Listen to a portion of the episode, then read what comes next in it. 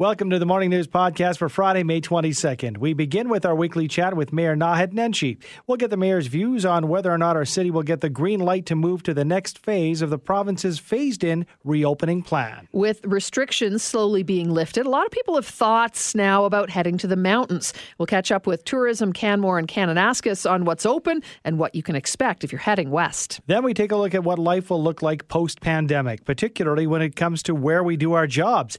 We hear the thoughts of of a real estate and management professor from Ryerson University. Next, we look at the ongoing saga of the provincial government's independent audit of the Calgary Board of Education. We get reaction to the results of the review from the NDP's education critic, Sarah Hoffman. It's a new documentary which takes a snapshot of a single day of hockey in Canada as seen through the eyes of hockey fans from across the nation. Former Calgary Flames legend Lanny McDonald tells us about Hockey 24. And finally, we hear the story of a Calgary author who turned a personal tragedy into a new book aimed at embracing the little things in life to manifest joy. 743 normally in this slot we're joined by danielle smith brought to you by rivers edge villa bungalows in cochrane featuring breathtaking views of the rocky mountains. But during pandemic we've been uh, fortunate enough to be joined in this slot by mayor naheed nenshi. Good morning mayor.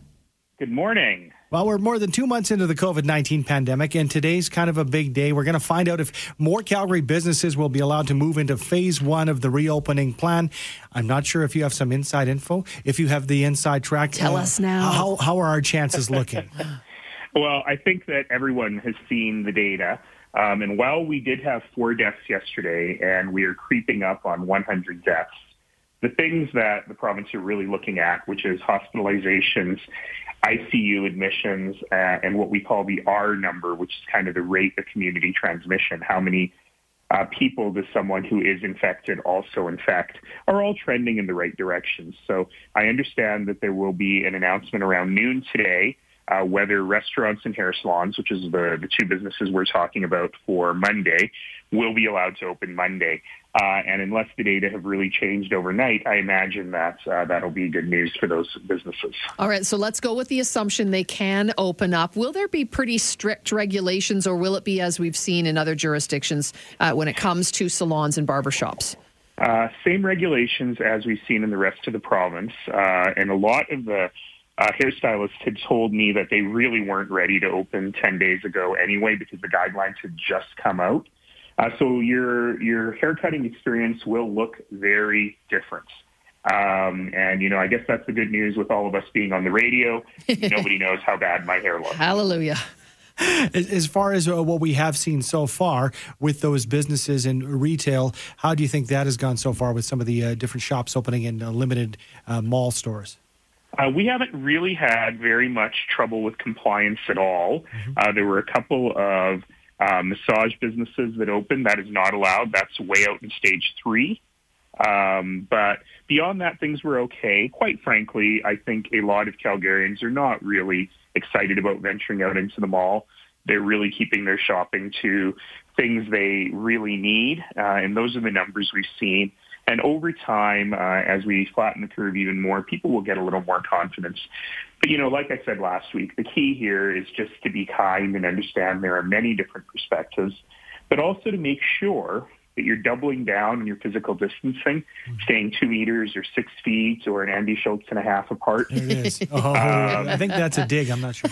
But, uh, Two but, Andy you know, Schultzes, you mean? Oh, right. Um, I haven't seen him in a long time. Radio now, right? yes, but, he's um, shrinking. but in any case, you still have to do that, and remember that they really doubled down as well on their advice around masks this week. So if you are basically in public, if you're on transit, if you're in shops, if you're out of the house with people you don't know, you should be covering your nose and mouth. And you can do that with a homemade mask, with a cloth bandana, with a disposable uh, non-medical mask if you're able to procure one, and they are. They do have them on the shelves now. Uh, but that's really important uh, to keep those numbers down because we know as we ease the restrictions, the infections will start to go up again. It's a risk we're willing to take to help those businesses and those workers go forward. But it really does put the onus on every one of us to make sure we're staying safe. So, some final words to Calgarians who are listening. Let's, hopefully, we're going to hear some good news later today on on uh, all the businesses moving into that phase one. What would you like to say as uh, we say goodbye to you on this Friday morning? Uh, just the same message as last week, which is all the advice I've given you around clean hands, clear heads, open hearts, stay safe. The real message here is be kind. Uh, stay safe, be kind, and together we'll continue to save lives. So we've saved tens of thousands of lives based on the projections. That's a big deal because the citizens' actions. Don't don't don't let up now. Thanks, Mayor. Have a great weekend. Thank you. You too. That's Calgary Mayor Naheed Nenshi. All right, now that we're allowed to enjoy a little more freedom, a lot of people want to head to the mountains, uh, but we're uh, being asked to be responsible when we do so. For some tips, we're joined this morning by Rachel Ludwig, Operations Manager with Tourism Canmore, Kananaskis. Good morning to you, Rachel. Good morning to you, Andrew. How are you? Good, good. So we want to get a change of scenery, but we need you to lay it on us. Give us some tips for how we can be responsible when we're visiting our neighbors to the west. Yeah, thanks for checking in with us. So um, I think it's going to be important to just follow the health guidelines that Dr. Deena Hinshaw is putting out, as well as following when you go into a retail shop or into a restaurant, just um, follow their safety measures so that we can make sure that we all stay safe and keep flattening that curve. Rachel, if we want to stop, say, in Canmore for a little break, what's open mm-hmm. in town right now? And, and are, are we welcome there now at this point? um, that's a good question. So our retail and restaurants um, are slowly starting to open again.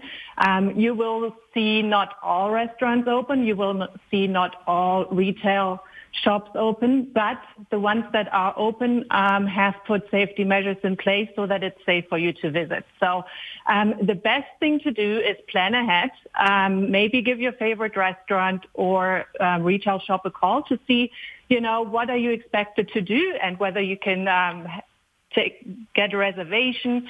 Um, if your restaurant um, is not open yet, they might do takeout that you can take home. So um, our businesses really need you. They need your business. We are happy for you to come, but uh, we just ask you to do so responsibly. What about lodging, Rachel? Uh, any mm-hmm. hotels open or Airbnb, or is it just a day trip scenario right now? Um, no, the hotels are open, um, and they have amazing cleaning protocols in place to keep everyone safe.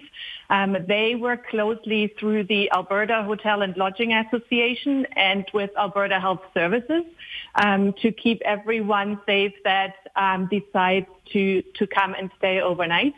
Um, I can imagine that a lot of people get sick of their own home and their own um, cooking, and their own cooking exactly. so yeah, come on, stay overnight, stay two nights if you please. Um, you know, there's things like rooms will sit empty in between guests so that you know um, they have enough time to clear out and are safe for the next guest. So um, we do really everything to um, keep Canmore as safe as possible for residents as well as for visitors. Rachel, from Tourism Canmore, Kananaskis, uh, from your point of view, how can we be the best possible visitors to come your way? I love that question. So the first is if you do feel sick, just please wait a little longer. Um, the mountains are here to stay. Canmore is here to stay. So, you know, if you need to wait this out for a weekend longer, just do so. Um, we don't have any new COVID cases since yesterday, so we are COVID free right now, and we would love to keep it that way. Um, and also be mindful and considerate about everyone around you. Um, you know, give everyone the two meters, six feet um, space um, if you go into a retail shop, wear a mask to avoid the spread. And, you know, keep us safe. Mm-hmm. I think that's that's mm-hmm. the biggest message for us. Like, you know, our residents are scared, mm-hmm. but we need you. We want you. We love our visitors. So come, but do so in a responsible way. Great messages. Thank you so much for your time, Rachel. Thank you, Andrew and Sue. Have a great day. You too. That is Rachel Ludwig, Operations Manager with Tourism Canmore, Kananaskis. 609 on the morning news. How will residential housing and commercial real estate fare in a post pandemic world as we rethink our home and our work lives? We're joined now by Ryerson University real estate management professor Murtaza Haider. Good morning, Murtaza. Good morning. I, I think that all of us, uh, Murtaza, are uh, thinking about post pandemic and getting back to normal. But when it comes to real estate, will we see things back to normal? Yeah, and I, there are two interesting things you said. You said post-pandemic and normal. I think um, post-pandemic is way off. um, we will be living with COVID-19 for a very long period. And if you listen to the World Health Organization officials carefully, they're thinking that even with the vaccine, uh, we still will have COVID-19 in the system. Um, that same is the case with measles. You, so this is not something that we will be in a post-COVID-19 world pretty soon. And the second is, um, I think uh, the word normal uh, would become um, sort of one of those things that are, you know, when you say this is normal and then you realize nothing is normal. So with these two caveats aside, what I think would happen is that we are probably in a great reset right now. This great lockdown, as IMF calls it, it's a great reset. And the great reset is for us to realize how can we shape our lives in space and time differently. And, and that is what is happening. We individually are realizing that we can actually spend more time um, with our kids and, and, and family members and companies are realizing, businesses are realizing that their their employees could be equally product productive, even if they are not being forced to commute every day to these workplaces. So a lot of uncertainty. People are um, un, uh, a little afraid about what they don't know, and the unknown unknowns are very large, which means that on the housing side, um, people who were thinking of buying or selling they are sitting on the sidelines. The sales have gone down by 70 to 80 percent across Canada for housing sales. But at the same time, the listings have gone down. People who were thinking of selling or listing their homes, those listings have gone down by 70 to 80 percent. So you see a massive slowdown in sales activity, even though housing prices have uh, more or less kept the pace. They have not slid more than 1-2% here or there. So so that is that is what is happening on the residential side. On the commercial side, because commercial leases are long term and they are not immediately renewable now, uh, we, one will see the impact at a time when leases become renewed, come up for renewal, and by that time, many firms and businesses would have realized that they may have um, um, abundant space or redundant space, and they may either curtail um, on the use of the commercial space that they have, or they may altogether decide that no, we're going to work with a minimum workspace where everybody is going to embrace work from home. So the the future is uncertain, but what, when I say this is a time of great reset, all I have to do is to look at Cambridge University. For 800 years, even through world wars, it continued lecturing the way it did, bringing people to the classrooms and professors standing up and delivering. And now for the first time in 800 years, Cambridge is resetting itself. Mm. All the classes will be online for 2020 and 2021. And I think that's what, what the world is. The new normal is a new change. I think you're right, Murtaza. I mean, we looked at your financial post column that you wrote, and you know, it really struck us because we hear, for example, Facebook, Shopify, Twitter, all of those big companies talking about the people working from home may just stay there forever, and and that I think has us worried here in Calgary and Alberta as a whole. But our, our downtown business uh, you know, uh, office buildings here in our city already really low, uh, you know, in terms of how many people our businesses are renting there. If this takes even more away, what does that mean for cities like Calgary across the country? So I, I do think about Calgary and Alberta a lot because uh, when I write these columns, I have been tracking Calgary and, and, and Edmonton's housing markets for, for good two, three years.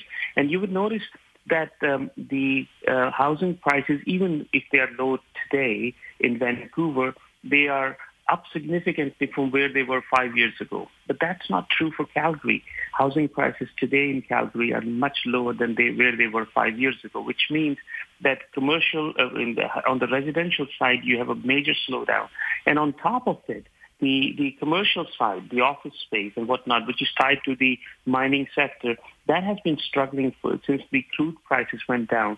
So um, on top of it, now you have a pandemic. I think there's a significant and urgent need to protect and, and um, stabilize um, the real estate markets in Alberta because these things are cyclical and um, on top of being uh, stuck by an unexpected virus, but these market prices for oil and other commodities, they go up and down. And, and when they're up again, we don't want to be in a situation that we let our businesses bleed to an extent that they are not able to uh, jump up and, and, and uh, ju- increase the production when it's needed.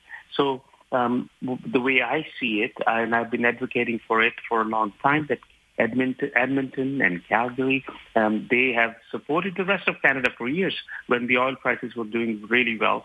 Uh, now is the time to ensure that the office space in downtown Calgary, and it's a tremendous amount of space has been added in the past 10, 15 years, um, is, is, um, is protected primarily because if the office workers, those who work in the sort of the knowledge economy side, they stop going to work and start working from home, mm-hmm. then all other businesses that are like the restaurants, the hair salon, the, the retail that springs up that, that comes around these office spaces to support the office of knowledge economy workers, then these secondary retail restaurant sectors will also suffer. So you don't want to be walking around in a city with every other storefront is boarded. So therefore, this, this is a time when we dig deep um, into into into our reserves and make sure that we protect what needs to be protected. The aftershock when it comes to those businesses, that's something we don't think about. We just think about the empty buildings. It is going to be a, a different time for sure. Thank you for uh, joining us this morning, Murtaza. We appreciate it. My pleasure. Take care.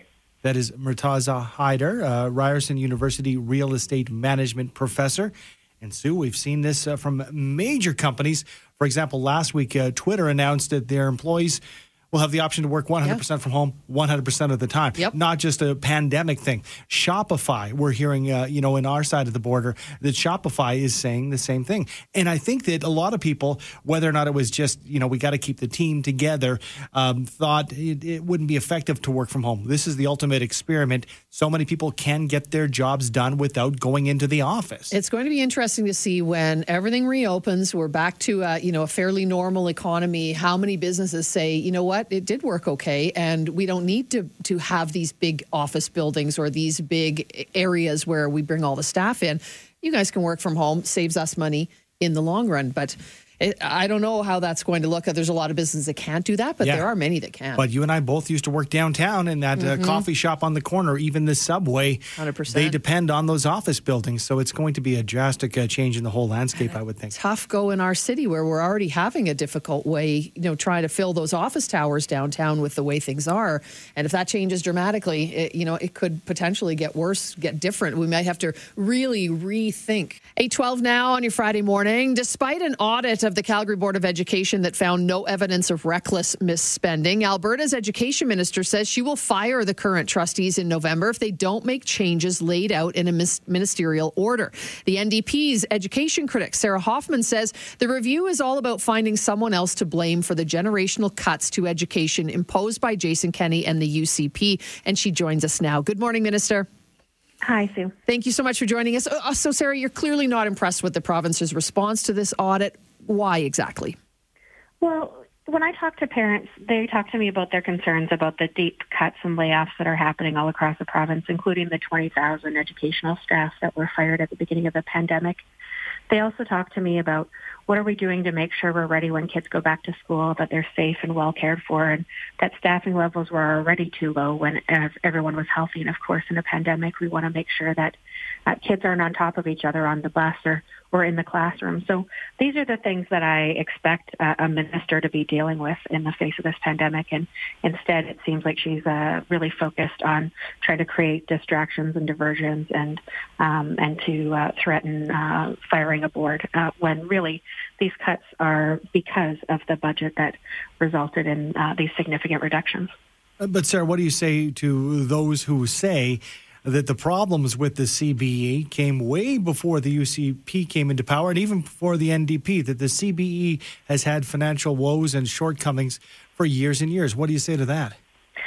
I don't know anyone who's going to defend that lease other than maybe the conservative uh, board at the time and the conservative cabinet minister that approved it. You know, there are some uh, some definite challenges there, and that's why we did our own audit just a few years ago when we were in government.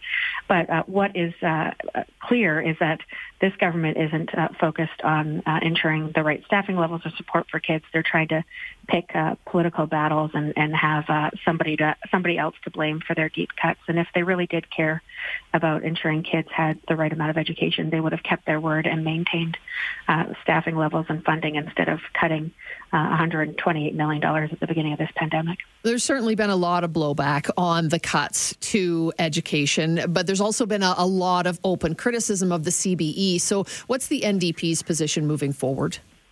Yeah, that kids should be the focus. We've got 5,000 new kids showing up to CBE schools, hopefully in the fall, uh, if the minister gets things right around uh, how to do the, the return safely. Uh, those kids deserve to have teachers and educational assistants and the right staff there to, to support them. But uh, given the budget that this minister ran through in the spring and the cuts that she made in the days following, uh, parents don't have a lot of confidence that they're going to have the right level of support. That's what she should be focusing on right now. That's what the CBE should be focusing on right now, not uh, you know, this uh, massive uh, political uh, posturing by the minister and, and her uh, threatening um, to fire them in a few months if um, if they don't uh, comply. You know, they really need to be focused on kids, both parties. Okay, uh, Sarah. So let's put you in the driver's seat for a minute here. Uh, money is tight. Education is uh, not cheap. Where do we get the monies from? Where do we get the monies uh, from to run the schools the way you think they should be run? Thanks for that, Andrew. And uh, really, the truth is, it's about priorities. So, uh, you know, Jason Kenney and the UCP chose to prioritize massive uh, corporate giveaways. Um, before COVID, and and it seems like that is their uh, only solution uh, in the face of it as well. They need to make sure that uh, that they actually do put uh, children first, present a reasonable budget that protects uh, the safety and well-being of students and staff and the families in turn that interact with all of these people.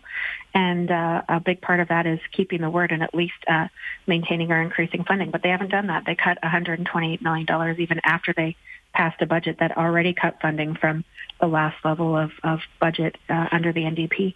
And at the same time, thousands of new students have shown up to Calgary schools. Education so important to all of us. So it's an issue we'll be watching uh, ongoing for sure. Thanks for joining us, Sarah. Appreciate your time.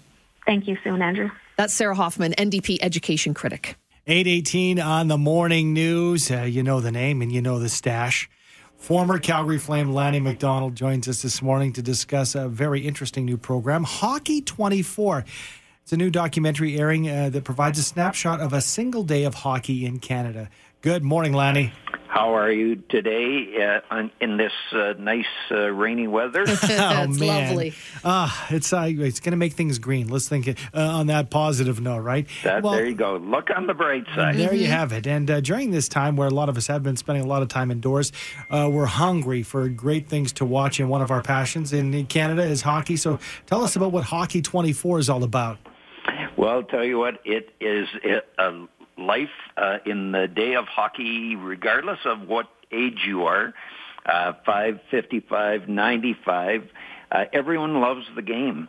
And Scotiabank's uh, Hockey 24 story is not just about hockey, it's, it's about humanity. And, and if there was ever a time we needed hockey, uh, it's cer- uh, certainly now uh, trying to help bring the the country together. And and the the film itself uh, takes in every community all across this great country. So, Lanny, who's it focus on? Is it are, is it NHL players? Is it young kids, or, or all of the, the above? No, it's all of the above. Uh, it's it's NHL hockey. It's kids playing uh, street hockey. Uh, it, it's in every community, uh, and like I said, uh, it can be senior hockey. It can be little kids that are just learning the game.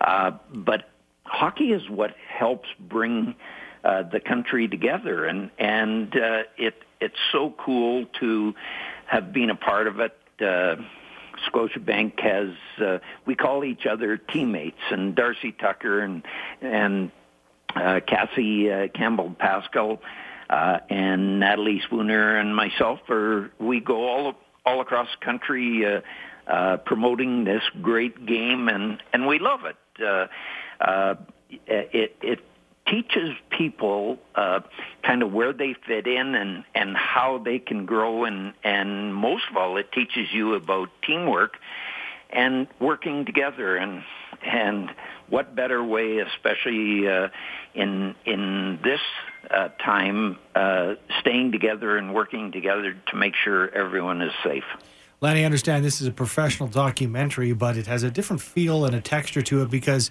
a, a lot of the footage is uh, shot by Canadians, like just a regular average hockey fans. Is that Uh, right?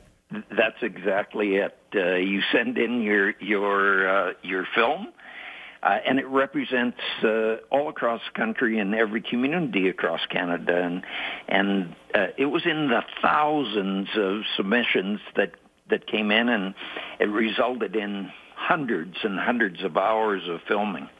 Lanny, we'll we'll look for it for sure. Sunday, May twenty fourth on Sportsnet. It's going to be a really fun documentary to watch. Are you personally are you missing hockey? Because I know a lot of times you hear about uh, professional hockey players and once they retire, not really interested in watching the game anymore. Are you are you dying for some real hockey to come back to us?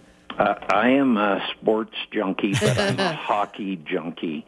Uh, I love the game. Uh, no, uh, ever since I left, uh, if I'm in town, I'm down cheering uh, our Calgary uh, Flames on, uh, and I would love to see the game uh, back uh, up and running. I know they're talking a tremendous amount about a 16, a 20, or a 24 uh, team playoff. Uh, if that happens, uh, oh my gosh, that would be fabulous. But they've got to make sure and listen to all the the doctors' uh, advice and and make sure everyone is safe uh, before they can go ahead. Lanny, we've heard a couple of uh, current day players who are detractors saying that it, it wouldn't be a regular Stanley Cup, it would cheapen it. Uh, in your mind, would that be the case if we went ahead, or is a Stanley Cup a Stanley Cup? A Stanley Cup is a Stanley Cup, uh, it, and you know what? Uh, very proud to uh, to have been a part of uh, not only the Stanley Cup run here in Calgary, uh, but uh, especially in uh, 88, 89 when we did win it. And if they go ahead with uh, uh, 24, say, a 24 team uh, playoff, which drops down to 16, and then you have four rounds of seven, uh, yeah, that that's a Stanley Cup, and and uh, I hope that it happens. It, it would be sad to see it not uh, uh, not handed out uh, on a yearly basis. Agree with you. Thanks so much for joining us, Lanny. Pleasure to chat with you. Uh, you guys take care. Great visiting and stay safe. That's Lanny McDonald, former Calgary Flame and Toronto Maple Leaf. Calgarian Jessica Jansen Olstad is no stranger to adversity. She's gone through more than her fair share of difficult life experiences. And she's written a book called Bring the Joy, described as a playbook on how to embrace all of life's experiences and learn from them. And she joins us now. Good morning, Jessica. Good morning. Thanks so much for being with us. You know, we all obviously have things in our lives that have taken a toll. This pandemic, just the latest example. But we've got to find a way to move through those experiences and ultimately find joy. And it's not always easy. So, I'd love for you to tell us a little bit about your backstory and how you found joy again. Yeah, so uh, the I originally started writing a book, and it was about a love story between me and my husband. And then in 2016, uh, our second child got a terminal diagnosis, which we weren't anticipating or prepared for. And the day that we got the diagnosis, you know, we had our, you know, darkest of dark moments. And we were already in our own isolation bubble, very much so like this, where, you know, if someone even had a sneeze, we were told to stay away. And so, you know, we've been socially distancing. We were in and out of the hospital, felt very alone. And the day that they delivered the diagnosis that said, you know, your son probably won't make his first birthday, he was about two and a half months old. Um, we made a decision that day that regardless of what it looked like, that we would bring the joy. We had this epic journey with our son where he got to experience, you know, a front row um, seats at a concert. We had a country music singer come in and snowball fights and dance parties. And we just chose to make the most of it. And it literally was like, what can we do today? Okay, today we can play our favorite song and we can have a dance party. And that just became our mindset and our mantra and our go to. And we had the most incredible experience. Unfortunately, my son did pass away. Um, but since then, we've created a foundation and have raised over $700,000, continuing on with that theme of bringing the joy and not letting crappy circumstances weigh you down. So you you uh, were on your way to becoming an author. This experience, this devastating experience, happens to you. You switch focus. So, what was it like to put your experience to paper? Because it's a vastly different book from a love story. Uh, to a certain extent, you could say a love story of a different type. But but what was that like switching your focus to that book? The underlining meaning of the book and where it all originated was was I believe we all have these nudges on our heart, you know, whispers, little tugs, and you can attribute them to whatever you want. you know, call it your great Aunt Zelma who's dead, you know, Buddha, the universe, God, whatever it is. But I believe we all have these nudges. And that was originally why I wanted to write the book. And then when my we were going through my son's diagnosis and all the aftermath of his death and this foundation that we started, I was like, if we all just started following the nudges of our heart, I truly believe we would be that much happier. Because when you respond to those nudges, like that's where the joy comes. And so, um, you know, it was a love story, but all along I just wanted to share like the love story between my husband is funny. I literally had to like chase him down, you know, confess my undying love like three or four times. I was like, "Hello, I love you," and he's like, "That's nice. Like, I just want to be your friend." and, and if I would have just given up, you know, my life would look a whole lot different. And so I just continued to follow through on the nudges. And so that theme stayed throughout. And then I just think when we lost our son, um, you know, I'd put the book on hold, obviously. I just knew that there was more to the story. And I just know so many people are stuck in darkness and they are struggling and they are fighting and it's hard. Life can be hard sometimes. And I just wanted to share our experiences saying, like, hey, if we can get through death and, and make it joyful, hey, if we can get through a terminal diagnosis, like you got this too. And so we truly just want to use the story and, and our platform to share that message of hope for people. I mean, we obviously we cannot compare your traumatic experience to, you know, us being in isolation during a pandemic. But that being said, I'm sure you have some amazing tips that might help us take control of our own mental well-being and, and maybe how to, you know, sort of navigate what we're going through right now. Totally. Um, you know, it's, it's so funny. I um, people are always like, "How do you do it?" And it's become such a natural default for me to bring the joy and make joy part of our lives. And so I wanted to dial that down so people can go, "Oh yeah, I can start doing that." And the very first thing is, is I always say, look for the joy starters. So a joy starter is something that like sparks joy in your life. And for me, there's a local artist in here. Her name is Leanne Dubray. She makes these like amazing, you know, mugs. They're pottery mugs. And I do a hot French press every morning. That's my jam. You know, I don't celery juice. I'm not cleansing. It's like give me my French press and that mug with a hot cup of coffee. And that for me is a joy starter you know, I I mean, sure, I have to pay for the cost of the mug and the coffee, but it's like it's something that's already in my home. So it's like, what is around you in your area that you love that just puts a smile on your face? And if you don't have that little thing, go find something that just kind of makes you smile or stand a little bit taller. Um, you know, it's like the simplest things. Like I open up my Tupperware drawer and drawer, and my husband and I would argue because we had all these different, like we had plastic Tupperware and Glasslock, and we had all these different lids, and things didn't fit together. And it sounds so stupid, but we would argue every night at dinner about couldn't find the lids, and he didn't want to put stuff away. And I know people are probably laughing because they have these same conversations. So we open up that dang drawer, and you can't find anything. So you know what I did? I went out, I got us all matching Tupperware, all the lids fit, and that drawer is a joy starter for me because there's no excuse not to be able to find something. So it's like look for the little things. It's the simplest thing like the Tupperware drawer, or maybe it's even just writing a handwritten note or sending a text to a friend. But the joy starters are right there in front of you. And it's just a choice of how you look at it. Um, the next thing I always tell people is to move your dang body. Have a dance party. Crank your favorite tunes in the kitchen. When you move your body, you help change your mindset um, and it gets those endorphins flowing. And those are three very simple things that you can do. And my last and my favorite thing is because people extended this when we were in our journey with our son was bless it forward.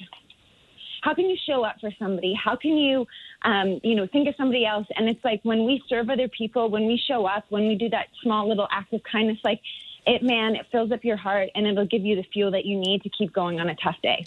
Good stuff. Thank you so much for your time. We appreciate it. Jessica Janzen Olstad is the author of Bring the Joy, a playbook on how to embrace all of life's experiences.